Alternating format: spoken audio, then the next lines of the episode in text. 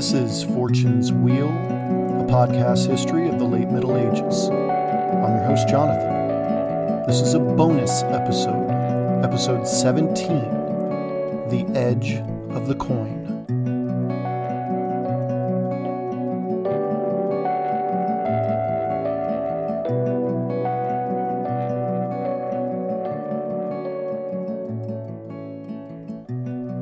Thank you for tuning in to our second episode in a short series throughout the last week of October, where we look at some of the, the creepier accounts left to us from the medieval period. On today's episode, we will try to catch a glimpse of those things that go bump in the night. Today, we talk. Well, you know, it's difficult to pin this specific story down to one topic. The story has it all but I would like to take this moment to offer a fair warning to our more squeamish and youthful listeners.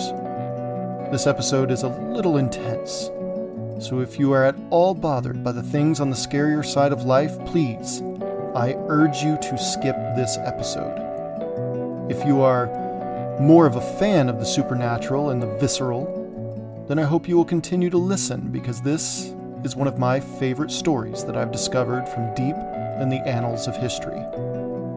This particular story comes to us from the 12th century writings of William of Newburgh in his account called The History of English Affairs, written mere decades after William the Conqueror takes England as his own. I hope you enjoy the show.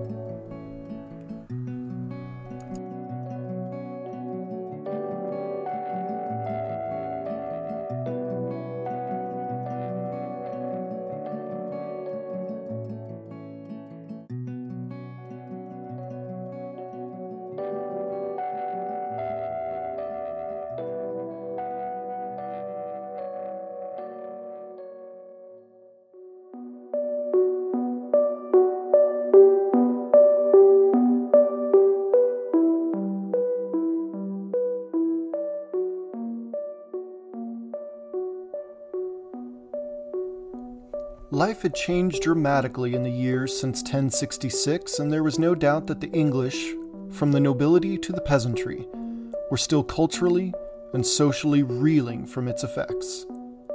William of Newburgh set out to document English history, but as we will soon realize in the course of our podcast narrative today, these kinds of writings are usually highly propagandistic in favor of the ruling elite of the author's benefactors as well as infused with the dogma and supernatural fervor in which ecclesiastics, who were by most accounts the only people who were educated enough to read and to write, infused their work.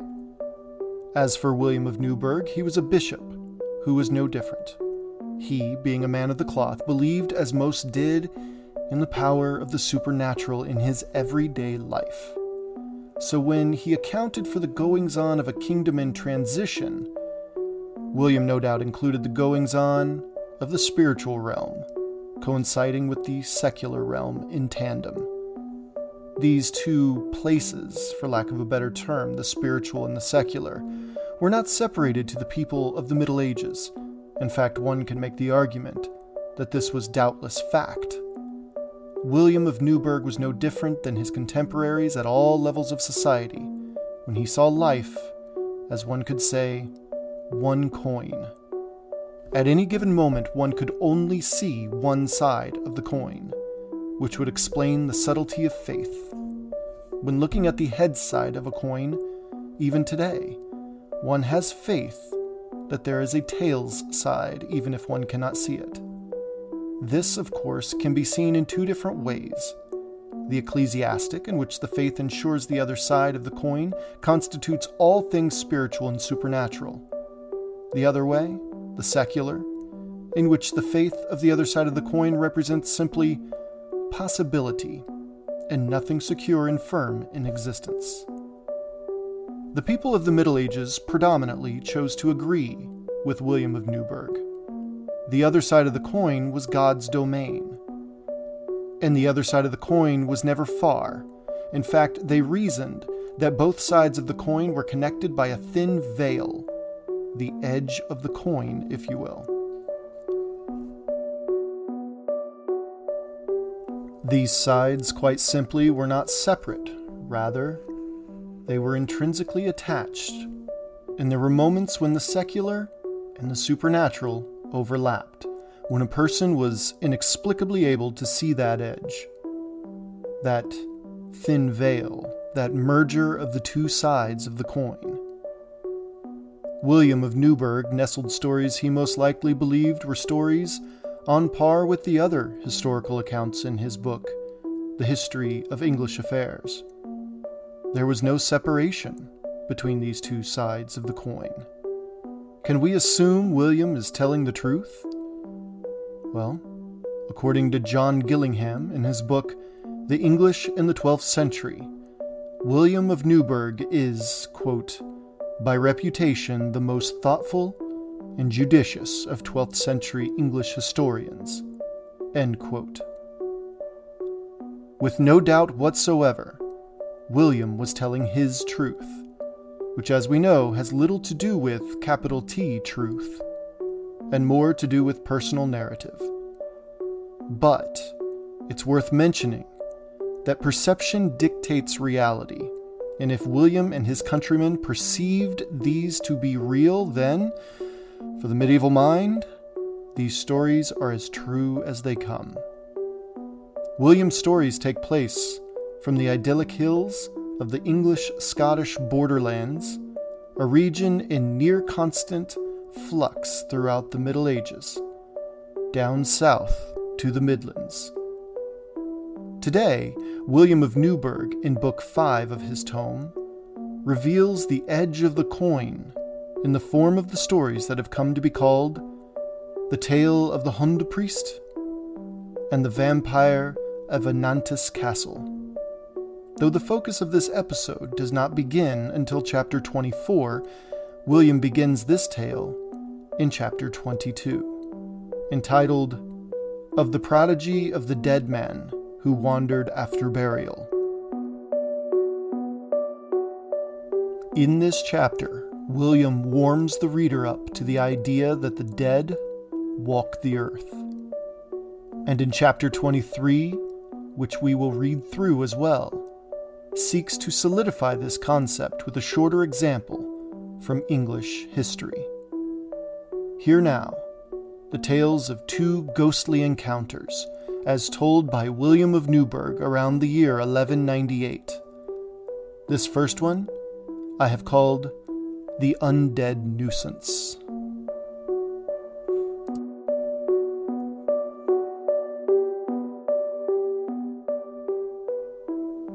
In these days, a wonderful event befell the county of Buckingham, which I, in the first instance, partially heard from certain friends, and was afterwards more fully informed of by Stephen, the venerable archdeacon of that province.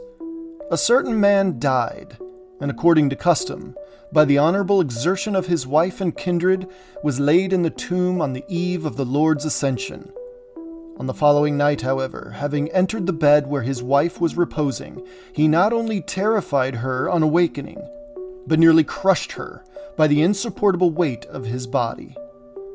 The next night also he afflicted the astonished woman in the same manner, who, frightened at the danger, as the struggle of the third night drew near, took care to remain awake herself and surround herself with watchful companions.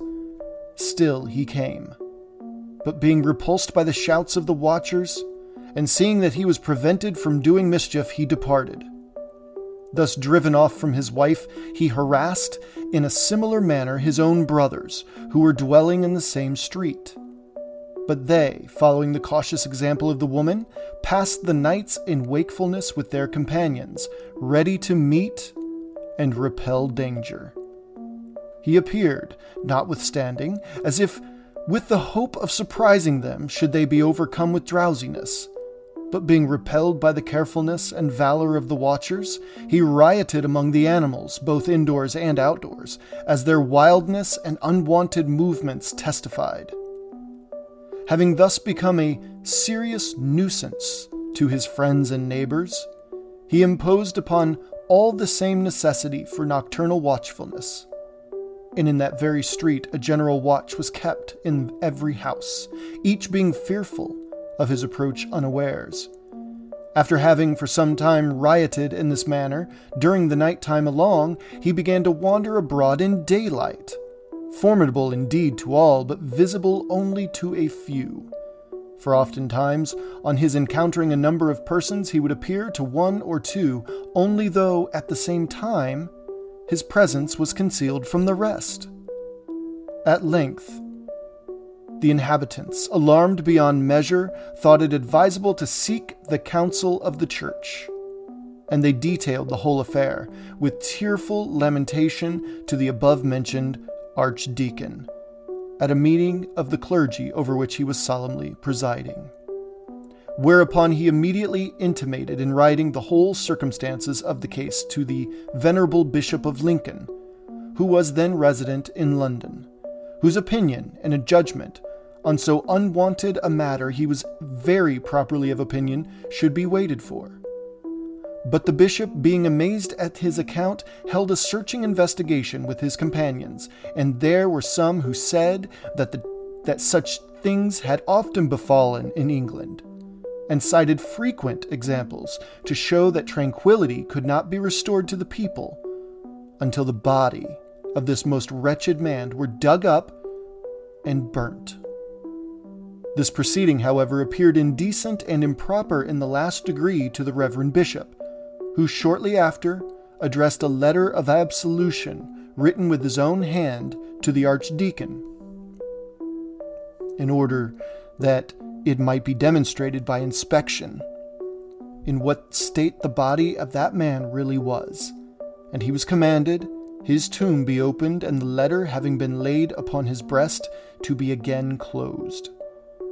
So the sepulchre having been opened, the corpse was found as it had been placed there, and the charter of absolution having been deposited upon its breast, and the tomb once more closed, he was thenceforth never more seen to wander, nor permitted to inflict annoyance or terror upon any one.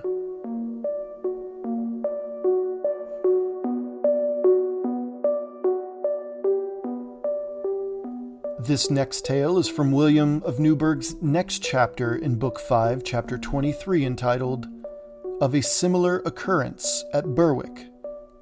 William writes In the northern parts of England, also, we know that another event, not unlike this and equally wonderful, happened about the same time. The mouth of the River Tweed, and in the jurisdiction of the King of Scotland, where stands a noble city which is called Berwick. In this town, a certain man, very wealthy, but as it afterwards appeared, a great rogue, having been buried after his death, sallied forth, by contrivance, as it is believed, of Satan. Out of his grave by night, and was borne hither and thither, pursued by a pack of dogs with loud barkings, thus striking great terror into the neighbors and returning to his tomb before daylight, after this had continued for several days, and no one dared to be found out of doors after dusk, for each dreaded an encounter with this deadly monster. The higher and middle classes of the people held necessary investigation into what was requisite to be done, the more simple among them fearing, in the event of negligence, to be soundly beaten by this prodigy of the grave but the wiser shrewdly concluding that were a remedy further delayed, the atmosphere, infected and corrupted by the constant whirlings through it of the, this pestiferous corpse, would engender disease and death to a great extent, the necessity of providing against which was shown by frequent examples in similar cases. They, therefore, procured ten young men, renowned for boldness, who were to dig up the horrible carcass, and having cut it limb from limb, reduced it into food and fuel for the flames. When this was done, the commotion ceased. Moreover, it is stated that the monster, while it was being borne about, as it is said, by Satan, had told certain persons whom it had by chance encountered that as long as it remained unburned, the people should have no peace. Being burnt, tranquility appeared to be restored to them. but the pestilence which arose in consequence carried off the greater portion of them, for never did it so furiously rage elsewhere, though it was at the same time general throughout all the borders of England, as shall be more fully explained in its proper place.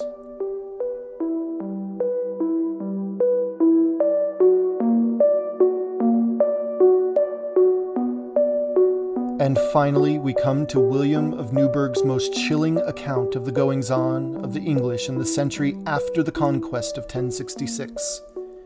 We take a look at the edge of the coin, the place where the unknown and the known become one, that thin veil between fact and faith, a place where believers and non believers alike want so desperately to be real while simultaneously dreading the consequence of such an existence.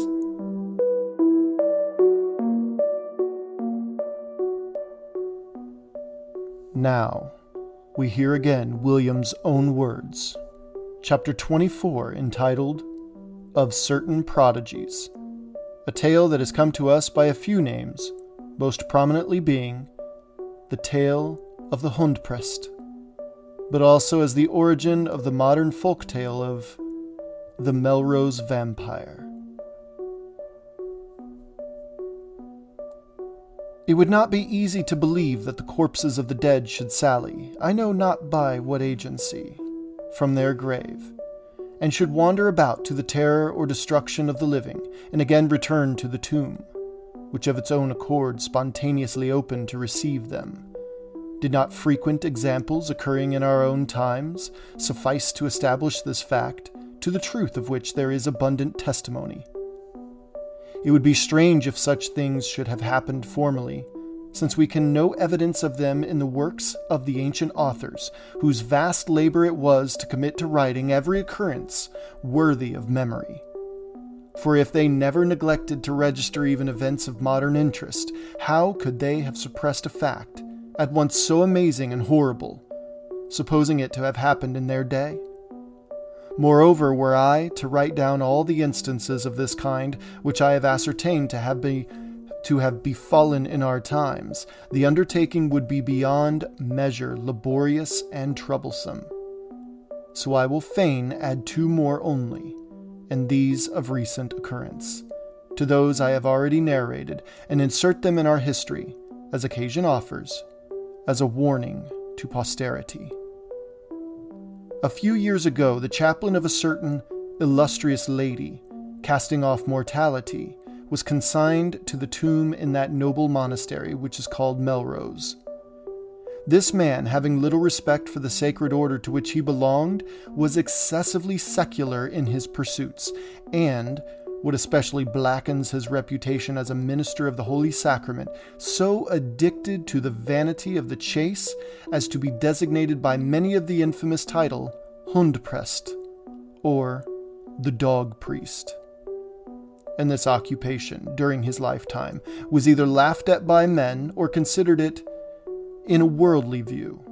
But after his death, as the event showed, the guiltiness of it was brought to light, for issuing from the grave at night time, he was presented by the meritorious resistance of its holy inmates from injuring or terrifying anyone within the monastery itself whereupon he wandered beyond the walls and hovered chiefly, with loud groans and horrible murmurs, round the bedchamber of his former mistress. She, after this had frequently occurred, becoming exceedingly terrified, revealed her fears or danger to one of the friars who visited her about the business of the monastery, demanding with tears that prayers more earnest than usual should be poured out to the Lord in her behalf, as for one in agony with whose anxiety the friar, for she appeared deserving of the best endeavors on the part of the holy convent of that place by her frequent donations to it, piously and justly sympathized and promised a speedy recovery and remedy through, through the mercy of the Most High Provider of all.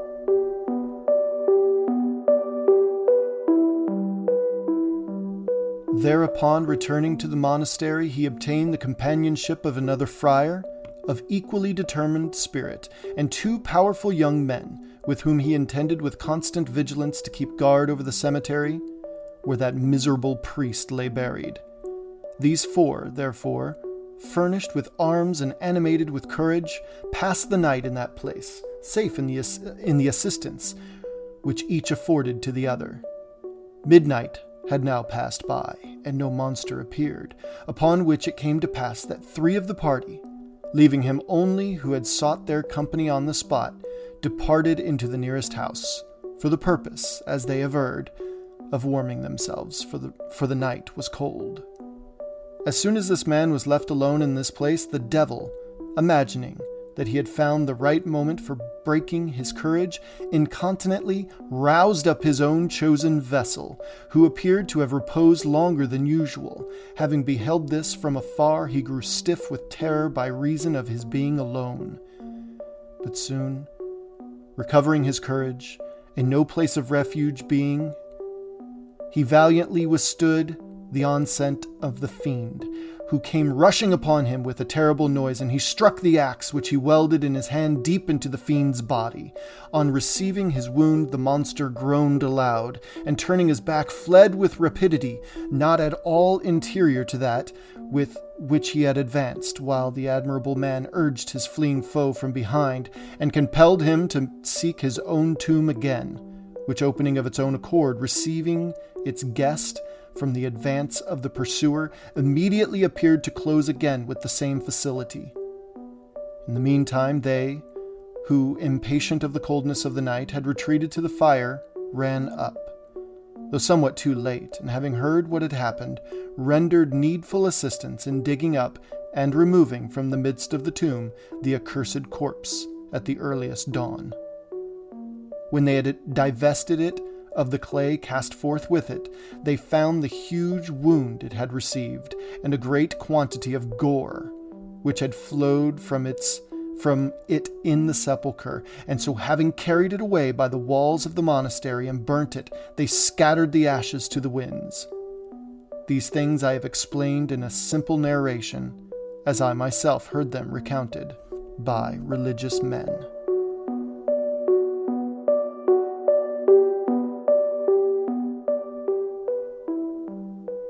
And ultimately, we have come to William of Newburgh's final tale of terror in the 12th century England, a tale that has come to be called The Vampire of Anantis Castle. From the same chapter, he writes Another event, also not unlike this, but more pernicious in its effects, happened at the castle which is called Anantis as I have heard from an aged monk who lived in honor and authority in those parts, and who related this event as having occurred in his own presence. A certain man of evil conduct flying, through fear of his enemies or the law, out of the province of York, to the lord of the before named castle Anantis, took up his abode there, and having cast upon a service befitting his humor, labored hard to increase rather than correct his own evil propensities. He married a wife to his own ruin indeed, as it afterwards appeared. For hearing certain rumors respecting her, he was vexed with the spirit of jealousy. Anxious to ascertain the truth of these reports, he pretended, pretended to be going on a journey from which he would not return for some days, but coming back in the evening. He was privately introduced into his bedroom by a maidservant who was in the secret and lay hidden on a beam overhanging his wife's chamber, that he might prove with his own eyes if anything were done to the dishonor of his marriage bed. Thereupon, beholding his wife in the act of fornication with a young man of the neighborhood, and in his indignation forgetful of his purpose, he fell and was dashed heavily to the ground near where they were lying. The adulterer himself leapt up and escaped, but the wife, cunningly dissembling the fact, busied herself in gently raising her fallen husband from the earth. As soon as had as he had partially recovered, he upbraided her with her adultery and threatened punishment, but she answered, Explain yourself, my lord, she said. You are speaking unbecomingly, which must be imputed not to you, but to the sickness with which you are troubled. Being much shaken by the fall and his whole body stupefied, he was attacked with a disease, insomuch that the man whom I have mentioned as having related these facts to me, visiting him in the pious discharge of his duties, admonished him to make confession of his sins and receive the Christian Eucharist in proper form. But as he was occupied in thinking about what had happened to him and what his wife had said, put off the wholesome advice until the morrow. That morrow which in this world he was fated never to behold. For the next night, destitute of Christian grace and a prey to his well earned misfortunes, he shared the deep slumber of death. A Christian burial indeed he received, though unworthy of it, but it did not much benefit him, for issuing by the handiwork of Satan, from his grave at night time and pursued by a pack of dogs with horrible barkings, he wandered through the courts and around the houses, while all men made fast their doors, and did not dare go abroad on any errand, whatever from the beginning of the night until the sunrise, for fear of meeting and being beaten black and blue by this vagrant monster. But those precautions were of no avail, for the atmosphere, poisoned by the vagaries of his foul carcass filled every house with disease and death by its pestiferous breath.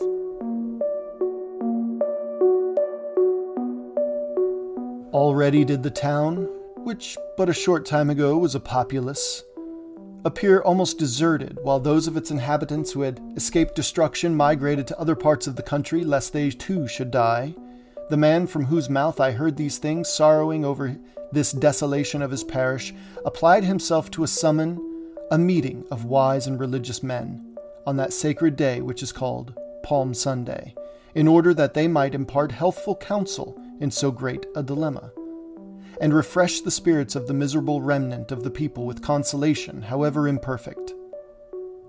Having delivered a discourse to the inhabitants after the solemn ceremonies of the hold, the day had been properly performed, he invited his clerical guests, together with the other persons of honor who were present, to his table. While they were thus banqueting, two young men, brothers they were, who had lost their father by this plague, mutually encouraging one another, said, This monster has already destroyed our father, and will speedily destroy us also, unless we take steps to prevent it. Let us therefore do some bold action which will at once ensure our own safety and revenge our father's death. There is no one to hinder us, for in the priest's house a feast is in progress, and the whole town is as silent as if deserted. Let us dig up this baneful pest and burn it with fire. Therefore, snatching up a spade of but indifferent sharpness of edge, and hastening to the cemetery, they began to dig, and whilst they were thinking that they would have to dig to a greater depth, they suddenly, before much of the earth had been removed, laid bare the corpse, swollen to an enormous corpulence, with its countenance beyond measure turgid and suffused with blood, while the napkin in which it had been wrapped appeared nearly torn to pieces.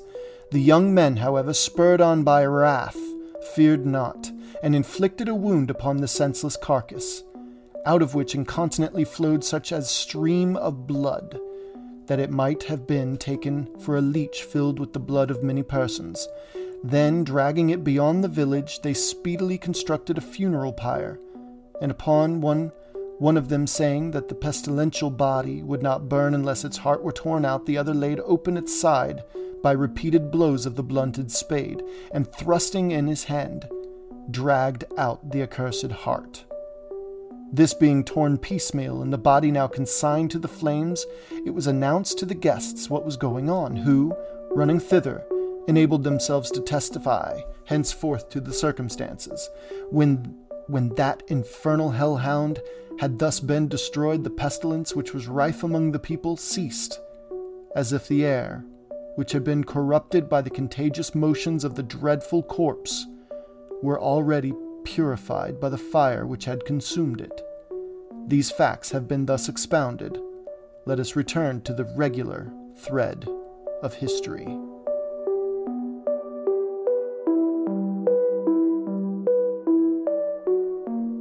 His parting words of Book 5's chapter 24, William of Newburgh makes the distinction between the threads of history the regular threads of history, as he calls it, automatically establishing the existence of the irregular threads of history. Again, to the people of the Middle Ages, regular or irregular history was history. He was clear to establish in a few spots throughout these chapters that he had heard these tales from an array of religious men. Even today, people lay a stronger claim in the words spoken by clergies of all religions, as well as of experts and authorities such as scientists, military personnel, and even police. William of Newburgh, having heard tales of high strangeness from fellow monks and men of the cloth, did not hesitate the authenticity of what he was told. In this episode, we've heard the exact words of a 12th century monk and chronicler of history as he saw things. These stories, two of ghosts or revenants, as the Anglophiles in the Middle Ages would have called them, who pestered and annoyed more than anything else, as well as one disturbing haunting centered around an abbey's monastery, and one act of Satan, who raised a pestilence by way of lifting a dead man from his grave each night. These were the realities in which the very people we study in, in events such as Canute's conquest of England, Basil the Bulgar Slayer's eradication of Bulgarian threats upon Constantinople, Roger's subjugation of Sicily, the Lombards' push for control over Italy, the Genoese rivalry with Venice played out, and the fall of Al Andalus, and everything else to happen throughout Europe. These were the things spoken about around the table while laborers wiped their brows on hot summer days and over cups of Bayeux and Vin. The other side of the coin was ever present. Ghosts did haunt their streets at night. Disease was caused by Satan. Misfortune did spring forth from misdeeds in life. These howls, those howls, buried deep within a winter's breeze. Those were their ancestors just beyond reach of the senses but with them nonetheless. Always.